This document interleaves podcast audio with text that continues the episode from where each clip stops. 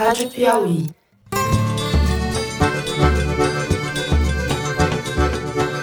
Olá, está começando mais um Foro de Teresina, o podcast de política da revista Piauí.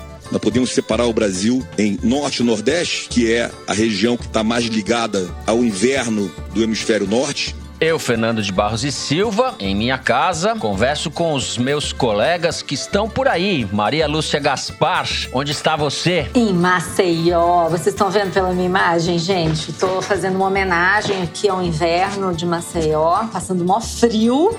E, enfim, estamos aí. Tudo bem, gente? Nós vamos estender o auxílio emergencial nós estamos ah, num nível de emergência total, a 600. Nós vamos começar agora uma aterrissagem. José Roberto de Toledo, aqui perto na minha casa em São Paulo. Tudo bem, Toledo? Tudo bem aqui no inferno, tudo tranquilo. Certo. E Bernardo Esteves, que também está numas montanhas nevadas. Eu suspeito que ele esteja na Paraíba, alguma coisa assim. Tô aqui na Serra do Baturité, Fernando, no Ceará. Bom dia para todo mundo. Para que a cidade não retroceda nos seus índices de contaminação e a gente não volte Coach. À fase 1. Bom, vamos passar para os assuntos da semana. A gente vai abrir o programa falando desse filme de terror em que se transformou o Ministério da Saúde e do esforço que foi feito, e de fato foi feita a maquiagem de dados do número de óbitos de ocorrências de Covid no país. Em seguida, nós vamos tratar das medidas anunciadas esta semana pelo ministro Paulo Guedes, mais especificamente da prorrogação do auxílio emergencial de 600 reais, que não vai ser mais de 600 reais, né? E a criação do que ele chamou de Renda Brasil, que é um Bolsa Família repaginado, rebatizado. Vamos discutir um pouco isso daí. Por fim, no terceiro bloco, a gente fala da pandemia propriamente dita, dos riscos de uma segunda onda de contaminação e dos efeitos nocivos já produzidos pelo final do isolamento social em várias partes do país. É isso, vem com a gente.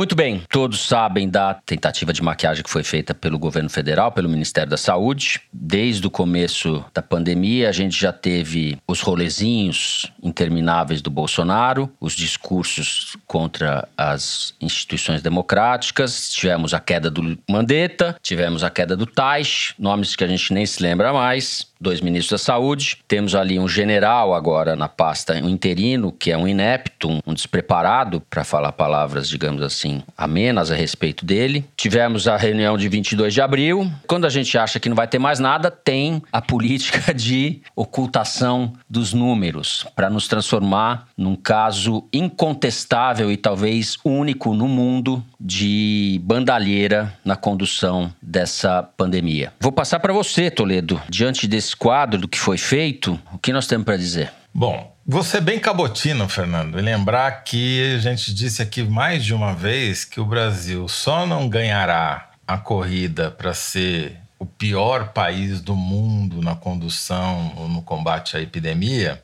se roubasse, roubasse nas estatísticas. E não deu outra, né? Eles começaram a roubar, tá certo? Porque eles não conseguem controlar a realidade, então vamos tentar controlar a versão da realidade que vamos vender para o público. Só que nem esconder os números, nem ocultar cadáver, os nossos militares são capazes, né? Diz a, o lugar comum que a primeira vítima de uma guerra é sempre a verdade. A primeira vítima da gestão militar no Ministério da Saúde foi a própria verdade também, né? Foi bom, de alguma maneira, porque a sociedade civil se organizou e começou a fazer a sua própria coleta pegando os dados uhum. das 27 secretarias de saúde dos estados e às vezes até dos próprios municípios. Os jornais se uniram para fazer isso.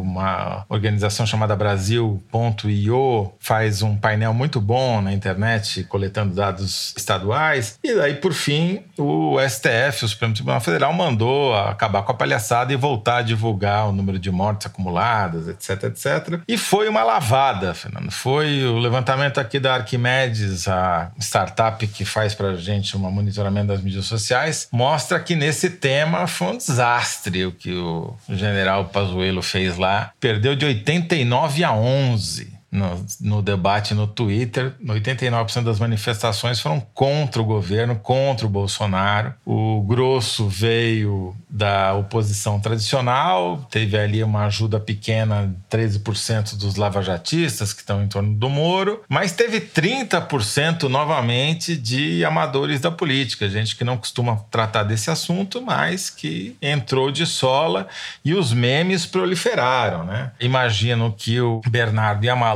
estejam com esse fundo nevado, porque um dos memes que mais fez sucesso foi de um senhor com neve ao fundo, dizendo que estava em Teresina no inverno rigoroso de Teresina, porque o general Pazuello, além de ser um epidemiologista nato, mostrou-se também um climatologista de primeira ordem, quando disse que o clima na região norte e nordeste do Brasil se assemelha ao clima do hemisfério norte. Então, portanto, era um inverno né, no Nordeste, no Norte. Isso explicaria, na lógica torta dele, os números maiores de incidência e mortes. Enfim, essa zona toda aí. O que eu queria pontuar é o seguinte: graças ao Pazuello e a tudo, aquela hierarquia militar que ele empregou lá no cabidão de fardas que se transformou no Ministério da Saúde, a imagem dos militares vai se debilitando cada vez mais. Já passaram primeiro de apoiadores a cúmplices e agora estão se transformando em colaboracionistas desse uhum. governo. Então é um papel vexaminoso que eles estão fazendo e só vai piorar. Eles se livraram agora de uma tarefa para a qual realmente provou-se, nesse caso dos números das estatísticas de, da epidemia, eles não têm nenhuma habilidade, que é a comunicação. Perderam o comando da Secretaria de Comunicação que estava lá com um dos generais do Palácio, a secretaria que é comandada pelo Fábio Weingarten, agora vai ser subordinada ao recriado Ministério das Comunicações que o Bolsonaro deu para um deputado do Centrão, Fábio Faria, do PSD do Kassab. E que casualmente é casado com uma filha do Silvio Santos, uma apresentadora. Então agora a gente tem o SS nas comunicações e a jogada, que pode parecer meio esdrúxula, na verdade é muito inteligente, porque com isso o Bolsonaro torna o Centrão sócio de qualquer desmando que ele venha fazer nesse ministério e nas comunicações tira do palácio, tira da hierarquia diretamente subordinada a ele e transforma o Centrão e o Silvio Santos em sócios em qualquer empreendimento que o Weingarten venha a fazer ali, entendeu? É a SBTização do governo. o governo está virando um grande SBT. é esculhambação, né, Malu? Porque eu acho, inclusive, que isso pode ter problemas legais aí de conflito de interesse, né? Isso já está sendo, salvo engano meu, objeto de análise aí por parte de partidos, lideranças políticas, você colocar o genro de um dono de emissora no ministério, não me parece a coisa mais republicana do mundo, para falar o eufemismo. É por aí mesmo que eu queria abrir, porque é o seguinte, além de você ter o genro do Silvio Santos dirigindo a pasta que vai alocar verbas publicitárias para veículos de mídia, esse cara vai mandar no Fábio Weingarten, que não só já trabalhou para o SBT, como presta serviços na empresa empresa dele, ele é sócio de uma empresa que presta serviços para as redes de TV, para os veículos de mídia, para as agências de publicidade. Sim. Então, quer dizer, não é pouco escandaloso assim. O governo está produzindo com isso um exemplo claro de que não liga para nenhum critério republicano, não liga para transparência, não liga para impessoalidade, não liga para nenhum critério desses que eles defenderam na campanha eleitoral, né? Supostamente nós íamos ver aí nesse governo Bolsonaro a nova política, mas nós não estamos é. vendo só a nova política. O Weingarten já deveria estar em casa, né? Depois daqueles escândalos todos, disso que você está falando. É, mas como disse o Toledo, ele está fortalecido e hoje comemorando porque ele vinha sendo imprensado entre militares, generais que não gostavam dele. Não sei se eu já contei aqui para vocês em outros programas. Ele é tratado como chacota dentro do Palácio do Planalto, é chamado de o paciente zero, porque ele criou um entreveiro já uma vez num avião da FAB, porque ele insistiu em voar, mesmo estando contaminado, para ir para São Paulo se tratar lá no ar. Einstein. Então ele tem uma relação conflituosa com os militares e agora está comemorando porque vai ficar sob os auspícios do Fábio Faria. Agora, além disso, eu queria só fazer um comentário mesmo sobre essa questão dos dados, porque eu acho que o governo fez um cálculo político muito ruim. O Toledo falou aí da sociedade civil criando é, suas próprias coalizões para levantamento de dados, mas a gente também viu o Congresso dizer nesse episódio que iria fazer o seu próprio levantamento. O Bolsonaro, ao criar essa situação aí de esconder dados, o que é absolutamente impossível, ele deu para o Congresso a chance de sambar na cara dele, né? O próprio Davi Alcolumbre, que em geral não fede nem cheira do ponto de vista político, fica ali se equilibrando, divulgou que faria uma coalizão para levantar os dados e informar os dados à população. E um esforço que seria comandado por senadores do MDB e da oposição. Então, quer dizer, ele criou uma situação em que ele abriu espaço para opositores e para o próprio Congresso imprensarem ele, levantou a bola para os inimigos cortarem, né? Então, uhum. quando Davi Alcolumbre tira a onda, tira uma casquinha da sua situação, é porque realmente a coisa tá ruim para você, né?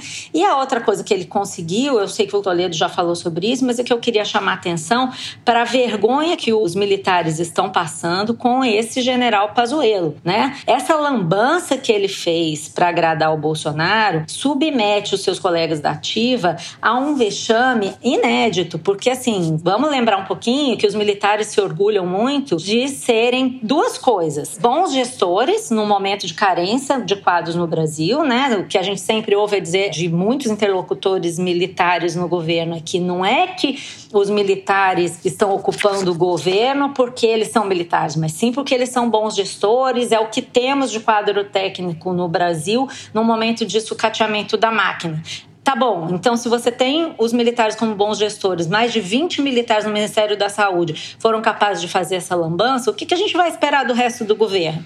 Então desmoraliza os militares como gestores e desmoraliza os militares como uma instituição que sempre teve apego pela ciência o exército derrubou a monarquia para instaurar a república. Foi por iniciativa de militares que se criou o CNPq, se pesquisou energia nuclear, se criou... Tem toda a ideia do positivismo. Do positivismo militar. Então é uma humilhação e eu acho que levanta para nós um alerta, porque a gente vem falando aqui já alguns programas que os interlocutores dos militares dizem que eles não estão dispostos a embarcar numa aventura para fazer um capricho do Bolsonaro. Eu acho acho que quando acontece uma coisa como essa, faz a gente pensar duas vezes. Até onde os militares estão dispostos a ir para agradar o Bolsonaro e onde é que estão esses militares democratas de que tanto se fala? Porque eles estão passando pano para um governo que esconde dados e está transformando o Brasil num páreo internacional do ponto de vista de gestão, de imagem. Quer dizer, não tem nada que sobre para os militares depois desse episódio, não há nada em que eles possam se agarrar depois desse episódio episódio. É, eu concordo com você, só gostaria de acrescentar, eu acho que a imagem, não tem pesquisa ainda, né, Toledo, sobre isso, mas eu tenho certeza de que a imagem dos militares junto à opinião pública está desmoronando, está erodindo. Eu não sei em que medida, mas eu não tenho dúvida nenhuma que isso está acontecendo. E tenho convicção de que o Bolsonaro arrastou as Forças Armadas para o pântano da ignorância e da ignomínia, vou dizer assim, que é o governo dele, e onde, de certa forma, muitos deles já estavam. Esse general Heleno, ou pequeno, como diz o Toledo, e militares que têm nenhuma disposição democrática, nenhuma cultura democrática, que ainda estão presos à discurseira de que 64 foi uma maravilha e que agora, chamados a coordenar, a gerir um governo brasileiro, estão sendo sócios do desastre que está sendo o governo Bolsonaro em todos os aspectos, né? No aspecto de regressão institucional, desastre na área econômica, desastre no combate à pandemia, introdução de uma violência inédita, coisa armar a população civil, enfim é um governo realmente que vai deixar sequelas profundas na história do Brasil e a imagem dos militares foi pro ralo nessa altura do campeonato, tá indo pro ralo. A contrapartida, o que explica é que eles realmente estão refestelados ali. Tem 3 mil militares ganhando muito bem, cheio de benesses, etc. E que isso conta sim. Os caras tiveram uma ascensão social. E é isso que, a meu ver, hoje explica. Um governo militar. Eu ouvi outro dia um debate, alguém dizia que no regime militar a presença dos militares era menos ostensiva do que é hoje longe né, no governo Bolsonaro. Muito possivelmente o Ministério da Saúde não tinha tanto militar, né? Eu só queria fazer um contraponto, que é o seguinte: ao mesmo tempo que os militares assumiram o ônus dessa mudança, o Bolsonaro ele está cada vez menos indo para o confronto público, aquela chantagem que ele fazia diariamente até algumas semanas atrás está cada vez rareando mais, porque mostrou-se fraco, ele perdeu a rua, perdeu as mídias sociais, e ele está se refastelando de centrão da velha política. Ele está se apoiando totalmente nisso, né? Claramente ele virou agora um pequeno político. É um governo Temer 2. Mas você não acha que nisso ele está associado aos militares, que essa ideia de se aproximar do centrão não é uma coisa que partiu da cabeça dele? Eu acho que ele conhece o Centrão melhor que os militares. Conviveu com o Centrão 30 anos no Congresso. Ele é amigo de muitos desses caras, tá certo? Eu acho que ele viu que a sobrevivência dele não ia dar certo indo pro confronto tá indo pro jogo político mais tradicional. Deu certo pro Temer, por que, que não pode dar certo para mim? Aí a gente volta um pouco para aquela discussão que a gente teve a semana passada sobre a composição do leque de apoios bolsonarista, que tem os fundamentalistas, que tem os evangélicos os neopentecostais religiosos,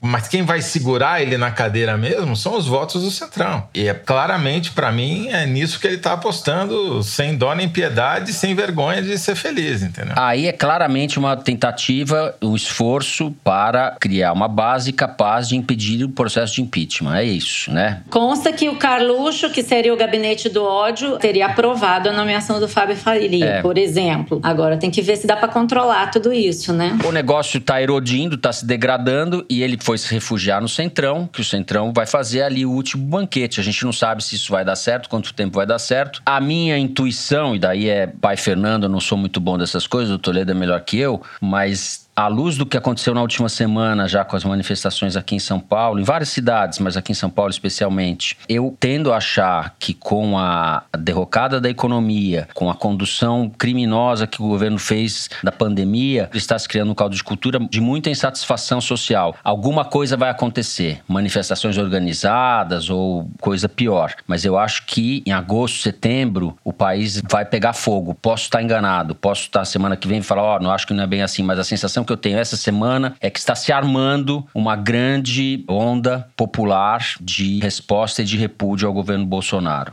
Eu só não subestimaria a tentação autoritária do Bolsonaro, o impulso autoritário do Bolsonaro. Eu não subestimaria esse impulso. Não, mas ent... não, o impulso entendo. é forte, existe. A questão é se ele tem as condições objetivas para fazer valê-lo. Eu acho que É, não. mas ele nunca teve nessas condições. Ele fica pois é, testando senão os já limites. teria feito, mas agora Exato. menos ainda. É, é importante notar que teve uma reação, né, de alguns militares essa semana contra essa lambança e essa esculhambação que o Bolsonaro está promovendo de tentar usar os militares como ariete, né? Teve um brigadeiro conhecido, Sérgio Ferola, que é muito respeitado na aeronáutica, dizendo que o Bolsonaro força os limites, vários militares vazando aí em satisfação com o governo, até porque eles estão vendo movimentos do Eduardo Bolsonaro fazendo lobby por empresa de arma, eles estão vendo realmente como é que a gente poderia chamar, Toledo? O governo está se centralizando? tá, tá virando franciscano, é dando que se recebe. É, dando que se recebe. Então, é, até aí vamos ver. Isso aconteceu também, é muito diferente do governo do Lula, mas aconteceu também no começo do governo do Lula. Os casos de corrupção era tudo meio Santo André, não sei o que lá. E depois, os caras aprendem a fazer negócio. Big business. Inclusive com participação de militares, eu não tenho dúvida nenhuma. Os caras foram pra lama. Vai começar a ter escândalo grande daqui a pouco. Fica dois anos vendo como é que faz e depois começa a fazer. Os caras vão passar da rachadinha do Queiroz pro rachadão lá da Amazônia. Vai Só um dado para deixar todo mundo feliz. Foi um dado que, inclusive, quem me passou foi um ouvinte nosso através do Twitter. Sabe quantas novas armas os cidadãos de bem têm nas suas mãos desde que o Bolsonaro tomou posse? Diga lá. 43 mil. É um pequeno exército. Aliás, é um grande exército. É maior do que muita polícia militar É isso que os militares deveriam pensar também. É uma loucura isso, e dá uma degradada na possibilidade do Brasil sair da merda muito grande, porque cada um desses caras, a rigor, pode comprar até 6 mil munições por ano. Ou seja, existe uma milícia civil bolsonarista que já está sendo constituída. Isso ele montou, não existia no Brasil. A gente está importando problemas, loucuras e delinquências de outros lugares, né? Fernando, eu queria voltar aqui a dois assuntos do começo do bloco. Diga lá. Primeiro, essa tentativa do governo de abafar os números de mortes, né? De zerar a transparência a respeito desses dados.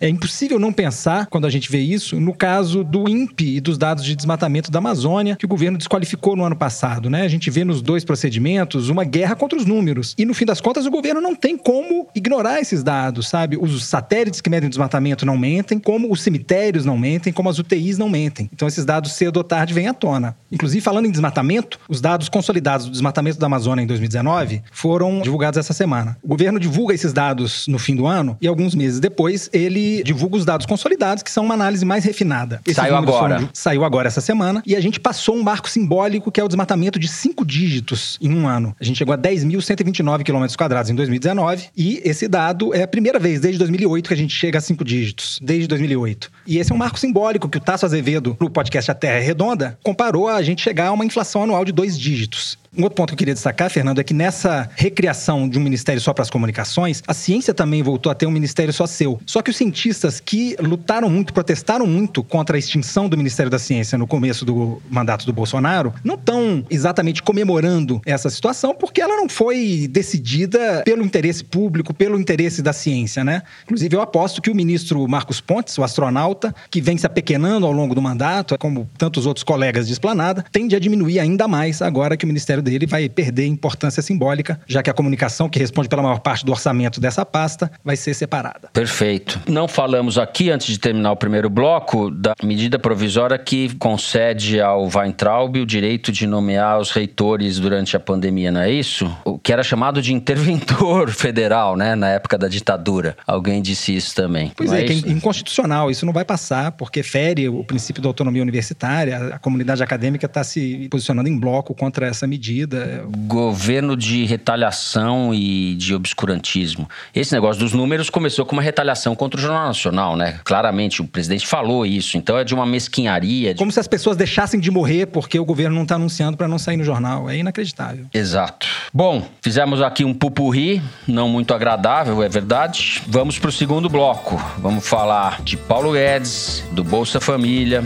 do Renda Brasil e das perspectivas nada boas para a economia economia no segundo semestre. Vem com a gente.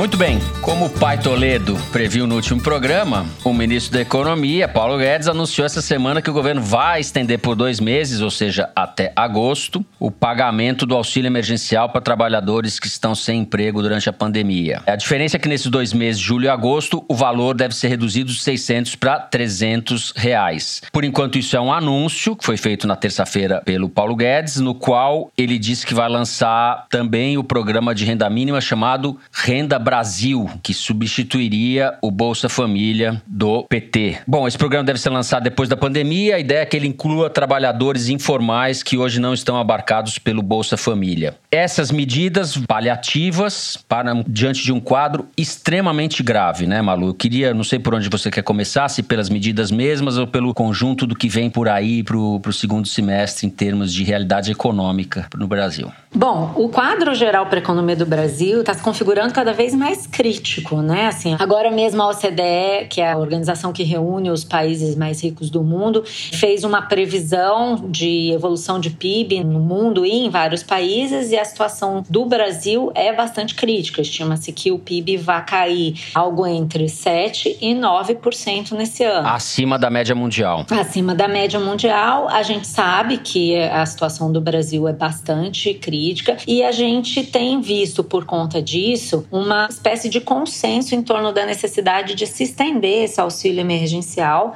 por mais alguns meses. É, a gente tem que lembrar que o Paulo Guedes resistiu a isso no começo, achando que não seria uma boa alternativa, queria começou a falar em fazer reformas, é, várias outras possibilidades que não incluíam o auxílio emergencial, acabou aderindo e passou a gostar da ideia porque viu que esse tipo de programa rende dividendos eleitorais, né? Nós já falamos aqui em outros episódios do Foro que a popularidade do presidente entre os eleitores de renda mais baixa deu uma melhorada, deu uma subida e o Toledo apontou bastante isso no último programa, não só porque eles estão tendo esse auxílio, mas também porque o valor do auxílio é maior do que o valor que muitas dessas famílias recebiam antes pelo Bolsa Família. Bolsa Família paga em média 200 reais e esse auxílio estava em 600 reais, mais ou menos, né? Em média, tem família que recebe um pouco mais conforme a situação. Então é por isso que o Paulo Guedes está dizendo que vai estender esse auxílio emergencial e ampliar o Bolsa Família para alcançar essa grande massa de trabalhadores informais que a gente descobriu que estavam fora dos cadastros do governo e que realmente perderam renda nessa crise. A questão, me parece, é saber exatamente do que, que o Paulo Guedes está falando. Por quê? Porque uma coisa é você gerenciar um programa voltado para populações que estão na linha de pobreza, que é focado em manter as crianças na escola,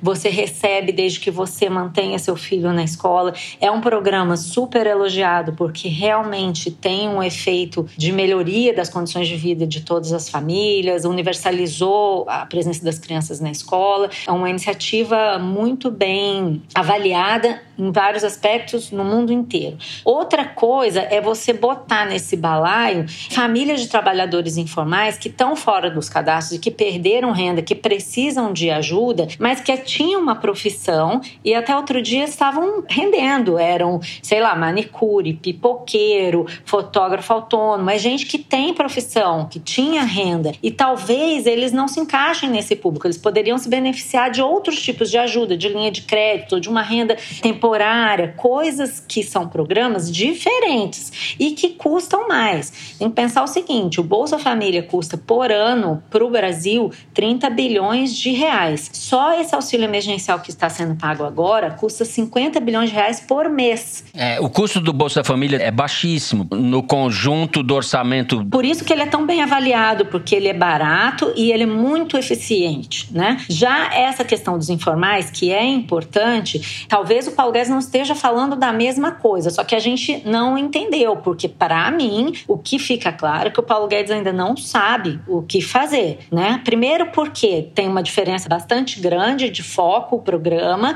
e a outra coisa é da onde vai sair o dinheiro. O que está se falando é que esse aumento no Bolsa Família ocorreria à custa de mudanças em outros auxílios que já existem. Então você unificaria a bônus salarial, o salário família, outros benefícios, colocaria dentro desse guarda-chuva do Bolsa Família, mudaria os critérios e pagaria para mais famílias, para mais crianças, talvez ampliasse o valor. A questão é que toda vez que você tira algum benefício de alguém, você vai enfrentar resistência. E muitos desses programas, para que eles sejam incorporados no Bolsa Família, é preciso que haja aprovação no Congresso. Então, não é uma coisa simples de fazer. Embora o Paulo Guedes possa conseguir aprovar esse aumento no auxílio emergencial por mais dois meses, é preciso ver qual vai ser a proposta dele para que a gente possa entender se tem perspectiva ou não de ele ampliar o Bolsa Família. É óbvio que esse é um debate importante. Nós vamos viver anos de crise,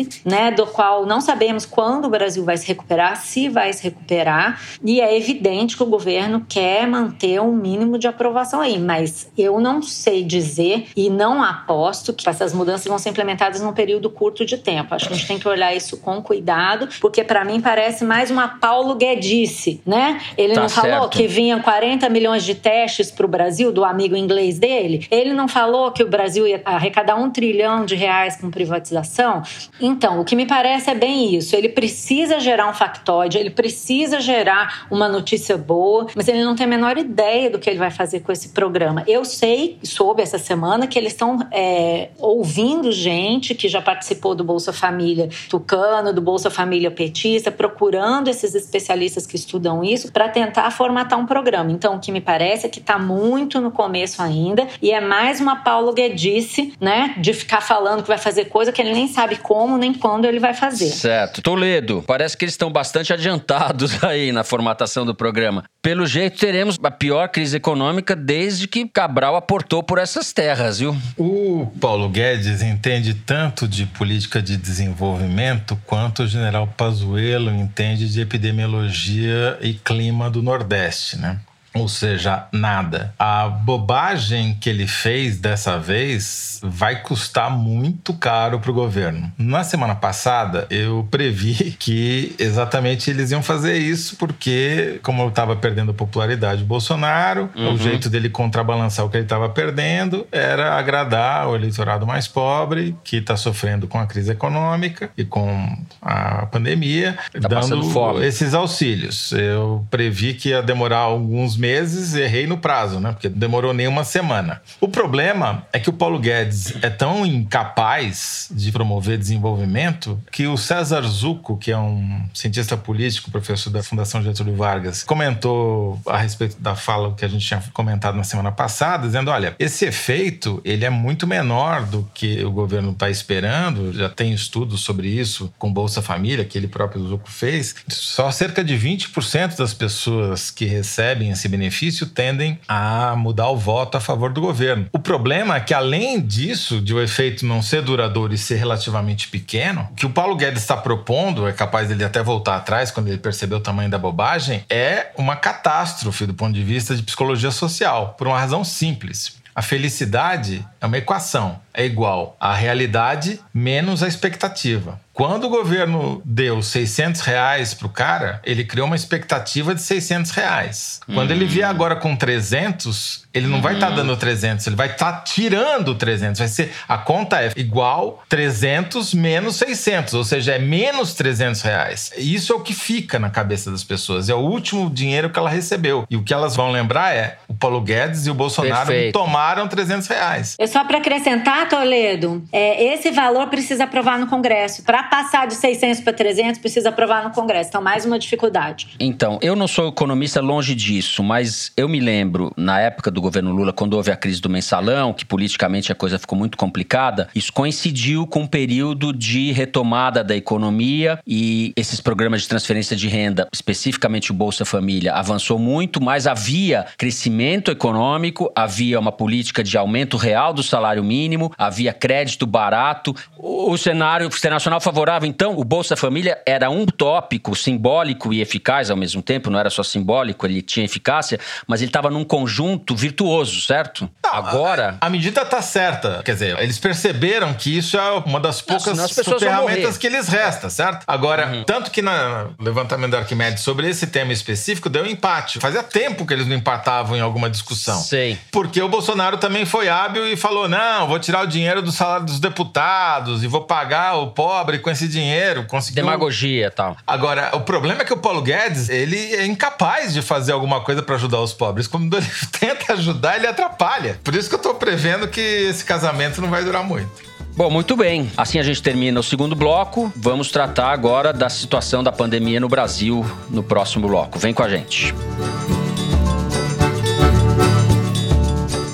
Muito bem, na quinta-feira pela manhã, enquanto gravamos o programa, a pandemia no Brasil já causou em torno de 40 mil mortes. É, o Brasil vai passar muito em breve o Reino Unido, que é o segundo país em número de mortes, o primeiro são, é os Estados Unidos, e nós ainda não chegamos ao pico da pandemia. No entanto, já falamos disso em outros programas, mas a questão se impõe. Várias cidades flexibilizaram a quarentena em maior ou menor grau. Isso está acontecendo em capitais como São Paulo e Rio de Janeiro, também em cidades menores. O Fernando Canzian, da Folha de São Paulo, publicou uma reportagem esses dias mostrando que muitas cidades do interior do estado de São Paulo Paulo, que vinham afrouxando a quarentena, tiveram um aumento súbito do número de casos e de mortes. Também em Uberlândia, em Minas, que na virada de maio para junho teve um crescimento de mais de 70% total de casos. Ou seja, há um relaxamento da quarentena e você tem um rebote aí que eles estão chamando de segunda onda. Eu não sei se essa denominação é apropriada, Bernardo. O que a gente vai falar disso, Bernardo? Para mim é evidente que tem uma precipitação no relaxamento em vários lugares, pelo menos, e aparentemente há um recrudescimento de novo, uma segunda segunda onda, não sei como é mais apropriado falar, relacionado a esse tipo de comportamento pelas autoridades, certo? Pois é, Fernando, você falou aí de segunda onda, mas a primeira não chegou a terminar, né? Enfim, a gente tem uma, vamos dizer, um novo, uma nova subida do número de casos em algumas localidades. Agora, a gente fica falando aqui de alguns casos, vale sempre lembrar que a pandemia tem características muito diferentes em diferentes cidades, em diferentes estados, ritmos diferentes, né? Você falou de Uberlândia no Triângulo Mineiro, né? Uberlândia é um desses exemplos de cidades que estão flexibilizando antes da hora. Sete de cada dez vítimas fatais do coronavírus em Uberlândia aconteceram depois que a cidade começou a flexibilizar a quarentena. Então, certo. realmente parece que tem muitas cidades e estados que estão se precipitando e reabrindo antes da hora, antes da gente ter uma estabilização. Então, São Paulo, por exemplo, você disse, é um, a capital parece estar tá estabilizando o número de casos, parece ter atingido um platô. Vamos ver se isso se mantém, porque à medida que a flexibilização acontece, os números de casos podem aumentar. Mas no estado, nas cidades do interior do estado, o vírus continua avançando, tanto que o estado registrou mais uma vez essa semana um recorde no número de casos registrados em 24 horas. Então, assim, a gente não pode tratar da pandemia como uma coisa única, né? Homogênea, né? Isso. Certo. E a gente tem uma consultoria americana que apontou que sete estados brasileiros correm o risco de ter que entrar em lockdown, paralisar suas economias, incluindo o Rio de Janeiro, que é um estado que já está flexibilizando, né? Eles são Pará, Amapá, Rio Grande do Norte, Ceará, Maranhão e Pernambuco, além do Rio que eu já citei. Então, são estados em que as UTIs estão perto da saturação e que onde o vírus não parece ter freado, né? Acho que vale a pena a gente lembrar também o caso dos Estados Unidos, que pode servir de exemplo para nós. Os Estados Unidos que pareciam ter atingido um platô também no número de casos e começou a flexibilizar, a reabrir sua economia. E agora, esses dias, a gente começa a ver o efeito da reabertura que pode ter sido precoce. 19 estados registraram um número importante de aumento das hospitalizações essa semana. O caso do, do Arizona, do Texas, do Arkansas, entre muitos outros. E numa outra situação, a gente tem o caso da Europa, onde o pior parece já ter passado, mas a gente corre sempre o risco de ter uma nova onda. Epidemiologistas do Imperial College de Londres, que a gente andou citando muito aqui no programa nas últimas semanas, publicaram na Nature essa semana um estudo mostrando que as medidas não farmacêuticas de combate à Covid-19, ou seja, a quarentena, o isolamento social, essas medidas pouparam 3 milhões de mortes apenas em 11 países europeus ao longo da pandemia. Então, enfim, a ciência mostra que o isolamento social poupa vidas e que relaxar esse isolamento antes da hora, no sentido contrário, vai causar vítimas e vai ceifar vidas. Toledo. A questão é a seguinte, Fernando, com raríssimas exceções, o Brasil não tem um líder nem no governo federal, muito menos no governo federal, mas tampouco nos governos estaduais e nas prefeituras. É todo mundo correndo atrás, todo mundo a reboque, todo mundo tentando administrar as pressões sem nenhum plano consistente. O plano de São Paulo é uma vergonha, uma piada. O plano do Rio é pior uhum. ainda. O problema que se coloca é o seguinte: o brasileiro está deixado à própria sorte nessa pandemia. Essa que é a verdade. Com pouquíssimas cidades, um ou outro uhum. estado que talvez seja diferente. Olhando as curvas aqui, dá para ver que se tem alguns estados que talvez já tenham passado o primeiro pico, mas nada uhum. garante que não venham até um segundo, são Amazonas, Pará, talvez o Ceará, eventualmente Pernambuco. Fora isso, está todo mundo subindo. Não tem nenhum sinal de estabilização, porque São Paulo, se é que a capital parou, que eu também tenho dúvidas, o interior contrabalança isso, que cresce muito rapidamente, entendeu? E o que eu sugiro para as pessoas é cuidar do seu e dos seus. Eu comecei a fazer um curso de rastreador de contatos na Johns Hopkins University, um curso online gratuito que eu recomendo para todo mundo que consiga entender inglês ou espanhol, porque ali você entende o básico da transmissão do vírus e como fazer um rastreamento. Já que o poder público não faz, você pode fazer na sua escola, você pode fazer no seu local de trabalho, você pode fazer no seu condomínio. E essa política de rastreamento é basicamente encontrar pessoas que eventualmente estejam contaminadas isolá-las, testá-las, daí você vê com quem elas estiveram nos dois ou três dias imediatamente anteriores aos primeiros sintomas que elas apareceram e vai isolando todas as pessoas que podem ter sido contaminadas. E é um jeito de você parar a transmissão, que é o que deu certo na Nova Zelândia, que erradicou, é, não tem mais vírus lá, é o que deu certo uhum. na Coreia do Sul, é o que deu certo em todos os países que tiveram sucesso para conter a epidemia. E é a coisa que não foi feita no Brasil. Você nunca nunca ouviu falar em contact tracing no Brasil. É uma vergonha isso. É, e porque é uma política extremamente antiga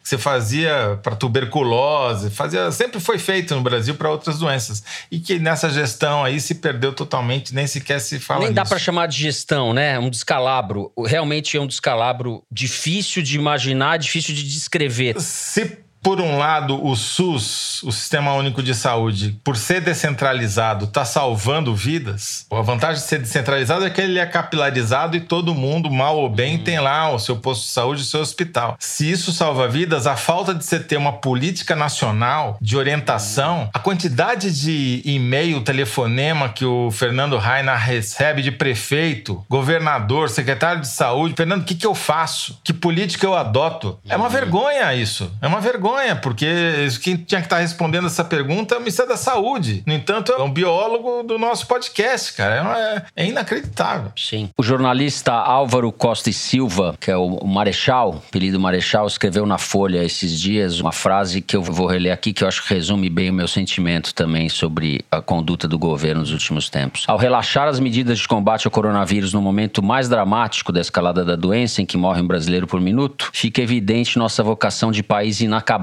que deixa tudo pela metade, sem caminho nem futuro. Eu assino embaixo. Maria Lúcia. O problema é esse. Nosso governo federal hoje está comemorando a operação da Polícia Federal em Belém, comemorou a operação da Polícia Federal no Rio de Janeiro para desbaratar quadrilhas de vendas fraudulentas de equipamentos. São operações necessárias, mas vamos combinar, nós falamos aqui isso no começo, se o governo federal, se o Ministério da Saúde tivesse assumido a responsabilidade de fazer um programa de compras integrado, se tivesse olhado a necessidade de cada estado e como fazer uma aquisição consciente, de forma que todo mundo pudesse receber os equipamentos que precisa sem que tivesse fraude, você teria poupado muito mais vidas, né? O Toledo falou aí do que possivelmente nós já passamos o pico em alguns lugares, e eu queria trazer o caso do Rio de Janeiro, porque eu peguei uns números com o Daniel Sorans, que é doutor em epidemiologia, médico da Escola de Saúde Pública da Fiocruz e ex-secretário de saúde aqui do município do Rio. Ele foi secretário na gestão do Eduardo Paes. Ele está mergulhado aí nesses números e ele pegou no sistema de registro do SUS é, dados que mostram que a cidade, não o estado, tá? A cidade do Rio de Janeiro já passou seu pico de mortes em maio, quando 3.064 pessoas morreram de coronavírus na cidade. Esse número é maior do que o de abril, que era de 2.180 mortes, e que o de março, muito maior. Em março morreram 77 pessoas. Desde então, houve uma queda abrupta no número de mortes e em junho foram registrados até a última quarta-feira 11 óbitos. Como existem hoje aproximadamente 1.500 pessoas internadas com Covid no Rio, 630 na UTI, a tendência é o número de óbitos decair na cidade, pelo menos pelos próximos dias. Só que no total, você tem 5.318 mortes desde o início da pandemia na cidade do Rio. Isso dá 78 óbitos por 100 mil habitantes. É mais do que a Itália, é mais do que os Estados Unidos, só não é maior do que Nova York. É uma taxa muito, muito alta mesmo. E para o Daniel, isso pode querer dizer que morreu gente demais, muito mais do que seria o natural se a questão tivesse sido bem gerida. E ele acha que na cidade isso pode pode querer dizer que já tem uma proporção da população bastante grande que teve contato com o vírus. Agora, para saber se isso é verdade ou não, é preciso que sejam feitos testes. Isso não quer dizer que o surto no Rio de Janeiro acabou, até porque no estado ainda morre bastante gente no estado do Rio.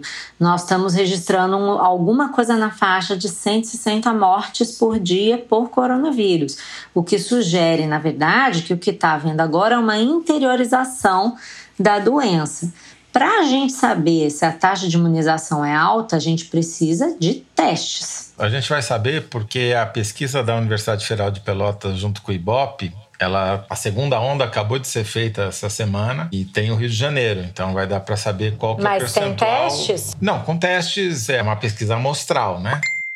Então, gente, na noite de ontem, quinta-feira, foi divulgada a segunda etapa dessa pesquisa que o Toledo mencionou e ela trouxe um quadro bem preocupante. Depois de medir a contaminação pelo coronavírus em 133 cidades, a Universidade Federal de Pelotas e o IBOP estimaram que cerca de 2,6% da população do Brasil estão ou foram infectados. E essa taxa varia bastante de cidade para cidade. No Rio de Janeiro, ela chegou a 7,5% dos moradores, o que é bastante alta. Mas não se compara a Boa Vista, por exemplo, capital de Roraima, onde 25% dos habitantes teve ou tem o Covid. Para efeito de comparação, em São Paulo, essa taxa é de 2,3%. Em Fortaleza, ela foi estimada em 15% de contaminação e em Manaus, 14,6%. A gente vai colocar o link para a pesquisa no nosso site para vocês conferirem e procurarem lá os dados que interessarem. Também no Rio de Janeiro, a cidade passou um momento muito grave e é incrível que ninguém tenha falado disso. A gente não sabia que a gente estava no pico. Muita gente achando que o pico chegar mais à frente, né? E o que, que isso me leva a pensar? Que o Rio de Janeiro poderá ser visto como um caso a ser estudado, de mau exemplo, de uma coisa que a gente olha para saber o que não fazer, porque foi um desastre, né? Assim, olha, essa quantidade de gente que morreu, gente, não precisava ter morrido, né? Basta Sim. ver São Paulo, o estado de São Paulo morreram 21 pessoas por mil habitantes de coronavírus. Nenhuma morte é aceitável, mas na comparação você vê o estrago que foi você ter uma gestão em que governo do estado, prefeitura não se articularam com hospitais federais. Mais do que isso, o que a gente ouve os gestores públicos dizerem que os hospitais federais do Rio boicotaram. Vamos lembrar que os hospitais federais do Rio são administrados por uma pessoa ligada ao Flávio Bolsonaro. Existia uma noção de que é uma gripezinha, não é essa crise toda. O próprio ministro Nelson Teich chegou a visitar o Hospital Federal de Bom Sucesso, que é um hospital grande, que tem estrutura, tinha boa parte dos leitos vazios. Nós falamos aqui algumas semanas que tinha 1.800 leitos vagos nos hospitais da rede pública que podiam uhum. ser equipados e adequados e aproveitados de forma bem rápida para acolher esses doentes e tratar esses doentes. Eles não foram. O governador Wilson Witzel preferiu gastar 830 milhões de reais para encomendar sete hospitais de campanha que não não ficaram prontos. Nós temos dois hospitais que foram entregues parcialmente. Se ele tivesse gastado, por exemplo, em testes ou em esses equipamentos para equipar os hospitais federais, nós teríamos talvez uma outra situação. E foi por causa desse descalabro que o governador Wilson Witzel começou a sofrer um processo de impeachment nessa semana,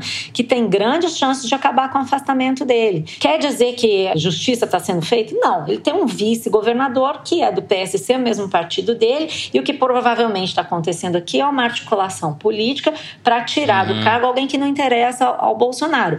Mas o fato é que realmente foram feitos contratos e negócios escabrosos com os hospitais de campanha, com compra de equipamento, compraram mil respiradores que nunca chegaram. Então, quando a gente vê que o Rio de Janeiro chegou a índices de mortes maiores do que os da Itália, numa situação em que você tinha como resolver com 1.800 leitos vagos, eu acho que a gente tem que olhar para isso como como um exemplo do que não repetir. E não adianta o Bolsonaro falar que o problema é dos governadores. Não é. O que, que o governo federal fez? Distribuiu cloroquina. Pelo amor de Deus, entendeu? Tá óbvio que isso daí não resolve. Parece que no Rio, onde a situação é mais do que crítica, é um pouco quase um caso ideal de como não se deve fazer, né? Os governantes ou se encontram na cadeia ou na milícia, né? As coisas têm a ver com o resultado que a gente está vendo trágico na gestão da saúde. Acho que tem a ver com isso, né? Não esquecer que Bolsonaro também é um político do Rio, embora seja paulista de origem. É, eu só queria fazer um alerta, Fernando, que é o seguinte: a gente tem uma parcela ainda muito pequena da população brasileira que foi exposta ao vírus. Significa o seguinte: que você tem um estoque de pessoas vulneráveis ao vírus porque não contraíram e não sararam e, portanto, não têm anticorpos, é gigantesco. Então, a tendência é que você venha a ter mais uma, duas, três ondas desse negócio se a gente se descuidar. Quanto mais oportunidade de contágio, mais flexibilização, mais gente usando o metrô, ônibus apertado, ficando. tem um limite do que a máscara consegue evitar de contágio. Então, eu acho que não dá para a gente se iludir de que o pior já passou. O Brasil, como eu disse, ele não chegou no pico e a gente sabe que dois terços das mortes acontecem depois do pico. Então, se a gente já está com 40 mil, isso aponta para 120 mil, no melhor dos cenários, se a coisa não piorar e a gente já estiver chegando na estabilização. Então, não dá para comemorar, não dá para se precipitar. E mesmo as cidades ou estados em que o vírus parece estar controlado, continuam vulneráveis, porque basta chegar uma pessoa, como no Brasil a gente não testa, a gente não sabe como uhum. esse vírus está evoluindo, se chegar de novo, a população população está majoritariamente exposta. Então, assim, a gente não pode perder de vista nunca que enquanto não acabar para todo mundo, não acabou para ninguém. Perfeito. Ah, gente, antes de terminar, eu queria fazer uma correção, porque no programa passado eu falei que a Suécia tinha a mais alta taxa de mortalidade por coronavírus no mundo. E isso motivou o estranhamento de vários ouvintes, entre eles o Luiz Fernando Toffoli, que mandou uma mensagem super bacana para nós pelo Bernardo aí apontando o erro. Na verdade, o que aconteceu foi que eu fiz uma salada, gente, de números e eu queria me desculpar aqui e corrigir. O dado que eu mencionei foi tirado de uma matéria do Estadão que se referia apenas às mortes ocorridas na naquela semana da matéria, que era entre 26 de maio e 2 de junho. E aí sim, naquela semana, a Suécia tinha registrado a maior mortalidade por coronavírus por milhão de habitantes. Mas como eu não mencionei isso, falei tudo uma coisa em cima da outra, ficou muito estranho, porque segundo a mesma base de dados que o Estadão usou naquela reportagem e que o Toffoli gentilmente compilou para nós, a Suécia não é o primeiro, e sim o sexto país com maior mortalidade por coronavírus considerando a proporção da população. O que tem a situação mais grave, na verdade, é a Bélgica, seguida pela Espanha, pelo Reino Unido. Enfim, só para deixar claro, então, várias pessoas estranharam e eu agradeço ao Toffoli e aos outros ouvintes que me alertaram sobre o erro que eu estou corrigindo agora. Muito bem, ficamos aqui com o terceiro bloco. Vamos agora para o Direção Kinder Ovo, não é isso? É isso. Então pode soltar aí. É a Jojo Todinho. Se foi a Anitta semana passada, deve ser a Jojo Todinho, Zeca Pagodinho. Põe aí. Estamos concentrados. Nada melhor do que aquele é, vídeo da reunião ministerial do dia 22 Malafaia. o que, que passa na cabeça Malafaia. desses ministros. É um festival de xingamentos contra o Supremo, contra os, go- os Ah, é. governadores, tudo. Então você vê que aquilo não é um ministério, aquilo é uma gangue pornô. É uma gangue pornô insensível e fria.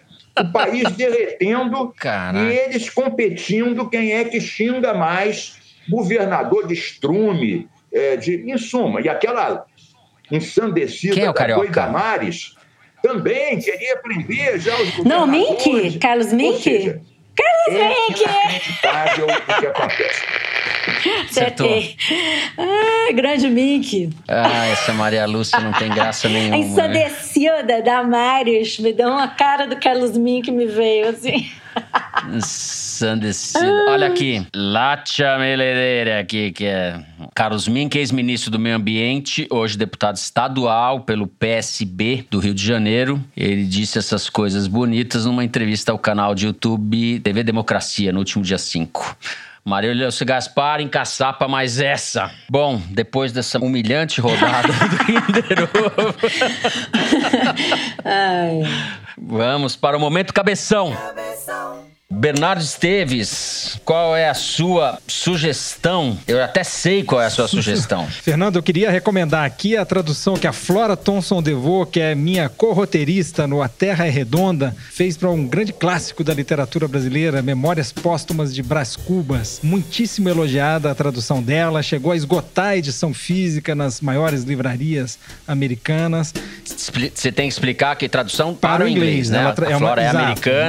Mora no Isso. Brasil. Inclusive, quem tiver interesse, ela publicou um ensaio muito interessante na Piauí desse mês, falando de alguns dos principais desafios e do arsenal de referências bibliográficas que ela mobilizou para fazer essa tradução, que está elogiadíssima lá fora. Finíssimo. Isso, recomendo a todos. Flora apresentando Machado aí para uma nova geração de leitores americanos e do mundo. É uma nova onda do Machado. O Machado realmente vai se firmando como um autor importante na literatura mundial, apesar de ter escrito em português, né? José Roberto de Toledo. Vou puxar o saco dos meus chefes hoje e vou, e vou recomendar a edição impressa da revista Piauí, que chegou às bancas com um recorde de páginas aqui, fazia tempo que eu não via, com 94 páginas. Eu queria recomendar, tem matéria da Malu, muito boa, sobre comércio exterior, um furo. Tem análise de conjuntura de um tal de Fernando Barros, também inaugurando uma sessão nova ali da chegada, muito boa. E tem um artigo do César Zucco e da Daniela Campelo chamado Jogo dos Dois Erros, em que eles analisam a circunstância do Bolsonaro e os erros estratégicos que ele cometeu diante dessa, desse cenário internacional econômico muito desfavorável. Que eu acho muito interessante, foi a coisa mais interessante que eu li sobre é, Muito bom. essa É, questão mais bom. estrutural de política nos últimos tempos. Bom, gente, devo dizer a vocês, não sei se isso é uma dica ou não, eu estou aqui às voltas com o filósofo Rui Fausto, que morreu recentemente. Eu estou relendo, porque esse eu já li, Caminhos da Esquerda, que foi o último livro dele, saiu pela Companhia das Letras. A origem também nasceu, esse, esse livro nasceu de um texto que ele escreveu para Piauí. E recomendo, além desse, outros dois livros dele, que é mais do começo do século. A Esquerda Difícil, em que ele inaugura uma série de críticas à esquerda mundial e latino-americana especificamente, inclusive a adoração por Cuba, pela Venezuela. O Rui Fausto, desde muito cedo, foi crítico dessas tendências, a mitologia que ele falava do bom tirano. E um outro volume, que também é da editora Perspectiva, esse que eu falei da editora Perspectiva, que chama O Ciclo do Totalitarismo, em que ele analisa tanto a experiência soviética, o stalinismo, como o nazismo. Faz comparação entre elas tal. Tem vários ensaios interessantes. Posso é... falar só um pouquinho? Serve indicação de livro que você comprou, mas não leu ou não? Eu não perguntei para você, Maria Lúcia. É, desculpa, não, essa tipo... pula. Ai! Malu, pode indicar o seu livro, tá pronto? Não, eu não vou indicar. Não, meu livro, coitado, meu livro. Eu ia justamente dizer isso. Quem escreve não lê. Eu não sei se vocês sabem disso. Ou você escreve é. ou você lê. É difícil fazer as duas coisas. Mas eu tô interessadíssima em saber da história do Exército, em tentando entender esse envolvimento do Exército com o governo atual. E por causa disso, eu acabei de baixar um livro que se chama Forças Armadas e Política no Brasil, do Zé Murilo de Carvalho, que uhum. é uma uhum. reedição da Companhia das Letras, que já me foi super recomendado por todo mundo com quem eu converso sobre o Exército é, e esse papel do Exército no governo Bolsonaro. Então, eu ainda não li, mas baixei e já me falaram tanto sobre ele que eu acho que vale a pena dar um toque para vocês. Bom, chegou agora o momento do Correio Elegante, é isso? A gente passa para as cartinhas dos ouvintes. Essa é a hora em que a gente se diverte. Espero que vocês também. Eu vou começar lendo uma mensagem que foi enviada para mim pela Nara Zanovelli. Ela é de Bernardino de Campos, São Paulo, e me escreveu no Twitter dizendo o seguinte: Sou ouvinte assídua do foro desde que o meu namorado me apresentou o programa um ano atrás. Eu faço aniversário justamente no dia 12 de junho, quando o episódio dessa semana vai ao ar. Por isso, como presente de aniversário e também de Dia dos Namorados, Aliás, você, eu no caso, e Toledo são os meus crushes. Queria hum. que vocês mandassem um beijo para mim. Adoro vocês. Beijo para você, Nara. Parabéns. Beijo, Nara. Eu vou também aproveitar e registrar um desaforo que chegou do André Arueira, que é biólogo e ambientalista. Ele disse o seguinte pelo Twitter: O Fernando disse no último foro que o general Heleno é um botocudo não faz isso com os botocudos. Eles são um conjunto de vários povos indígenas que quase foram exterminados por Dom João em 1808. E um dos grupos remanescentes são os Krenak, do grande Ailton. Então, perdão aos botocudos. Eu vou ter que inventar outra pro Heleno o pequeno. É. Sacanagem com os botocudos. Eu queria mandar dois beijos muito especiais. Um para Rafaela Pimentel, minha amiga jornalista, que é ouvinte do foro, já acompanhou até o nosso foro no Festival Piauí, escreveu para dizer que está adorando a nova data do podcast, que ela consegue ouvir, que ela quer o que ela sempre quis na vida. E quero mandar um beijo para ela e falar para ela se agasalhar, que aí em Pernambuco tá muito frio, a gente sabe que o inverno tá pegando, né, Rafa? Então se agasalha aí, querida. E a outra não é um beijo de aniversário aniversário, mas é um beijo de nascimento para o nosso querido Otto, filho da Thaís ah. Bilenque, que nasceu outro dia mesmo, mais novo membro da gangue de Teresina. Otto, bem-vindo. Um beijão para você, para Thaís. Thaís, se cuida aí, durma e descanse, tá? Bem-vindo, Otto. Beijo, é... Otto. Beijo, Thaís. Isso o aí. Otto já é nosso mascote do foro. Nosso mascotinho, querido. Não, peraí, peraí. Peraí, tem que negociar com o Teresina, coitado. Não vai demitir o Mas que assim. coisa, hein? e tem a mensagem do Jefferson Cavalcante, que mora em Guarapuava, no Paraná, e mandou um e-mail falando assim: Sou um velho ouvinte do foro e sempre vou na única banca da minha cidade buscar a revista Piauí. Escreva este e-mail para dizer ao Fernando que as situações ao adorno me inspiraram na pandemia. Minha esposa está grávida, descobrimos que é um menino. Logo, seu nome será Teodoro, em alusão ao Teodoro Adorno. Tá vendo? Sou um só? apaixonado pela escola de Frankfurt e espero que este nome Olha inspire meu filho a se tornar um cabeção como vós, Fernando Barros e Silva. Atenciosamente. Então, o Teodoro se junta ao Otto para a gangue de Teresina 2030.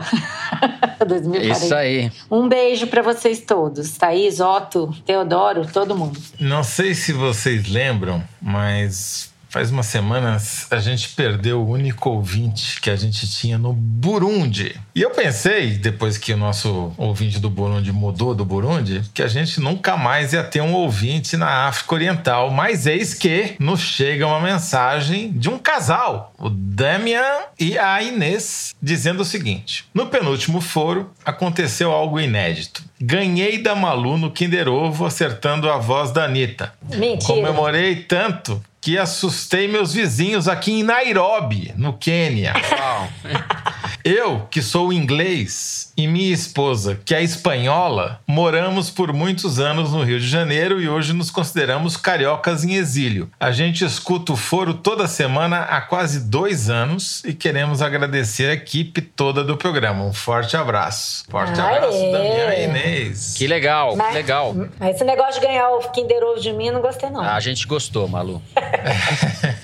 A gente gostou. O povo de Nairobi tá acabando com você. Pra fechar o Correio Elegante, então, Fernando, tenho aqui uma mensagem simpática do Marcelo Introini, que escreveu um e-mail dizendo o seguinte: Fui apresentado ao Foro de Teresina por dois queridos amigos que, de tão fãs do Foro, tinham um só objetivo na vida: ter seus nomes lidos nas cartinhas dos ouvintes. Toda semana a gente trocava áudios de WhatsApp comentando os episódios. Como os áudios sempre passavam dos 10 minutos, a gente criou o hábito de escutá-los durante o banho. Importante dizer, cada qual na sua casa. Por isso, não poderia haver outro nome pro nosso grupo de WhatsApp: Foro no Chuveiro, que vai entrar em êxtase se vocês lerem essa mensagem. Um grande abraço. Foro no chuveiro. Um abraço, esse, Marcelo. Esse é simpático. Bom, para terminar, eu queria mandar um beijo para minha querida amiga, advogada brilhante Thaís Gasparian, pro Didier, Aê. marido dela, que são assinantes da revista. E não só são assinantes, como eles compram mais um para cada um ler, porque tem uma disputa ali. Então eles compram a revista além de assinar. Beijo, Thaís. Grande abraço, Didier. Com isso, o programa dessa semana vai ficando por aqui. Eu queria aproveitar para desejar um feliz Dia dos Namorados para todos os ouvintes que nos escreveram com declarações para os maridos, namorados, namoradas, etc. Infelizmente não deu para ler tudo, mas fica aqui o nosso abraço, o nosso coraçãozinho e o nosso agradecimento. O Foro de Teresina é uma produção da Rádio Novelo para a revista Piauí, com a coordenação geral da Paula Scarpim. O nosso diretor é o Luiz Maza, as nossas produtoras são a Mari Faria e a Luísa Ferraz. O apoio de produção em São Paulo é do Vitor Hugo Brandalize e da Clara Restab. A Mari Faria edita o vídeo do Foro Privilegiado, o teaser que a gente publica nas redes sociais da Piauí e no YouTube. A edição do programa é da Evelyn Argenta e do Tiago Picado. A finalização e a mixagem são do João Jabassi, que também interpreta a nossa melodia tema, composta por Vânia Salles e Beto Boreno. A nossa coordenação digital é feita pela Kelly Moraes e pela Yasmin Santos. O Foro de Teresina tem sido gravado em nossas casas, com o apoio do Estúdio Rastro do Dani Di e da Som de Cena do Gustavo Zisman. Eu, Fernando de Barros e Silva, me despeço dos meus amigos. Malu Gaspar, que está em Maceió, é isso, Malu? Isso, Tchau, gente. Malu. Eu vou passar um friozinho aqui. Tchau, gente. Bernardo Esteves, que está no Ceará. Um abraço, gente. Eu daqui vou direto pro esqui. Tchau, Bernardo. E José Roberto de Toledo. Tchau, Toledo. Gente, saiam do shopping e volta pra casa, que não vai dar certo esse negócio. Larga esse shopping. Larga esse shopping, larga esse shopping. É isso. Beijos gerais. Boa semana a todos. Fiquem em casa.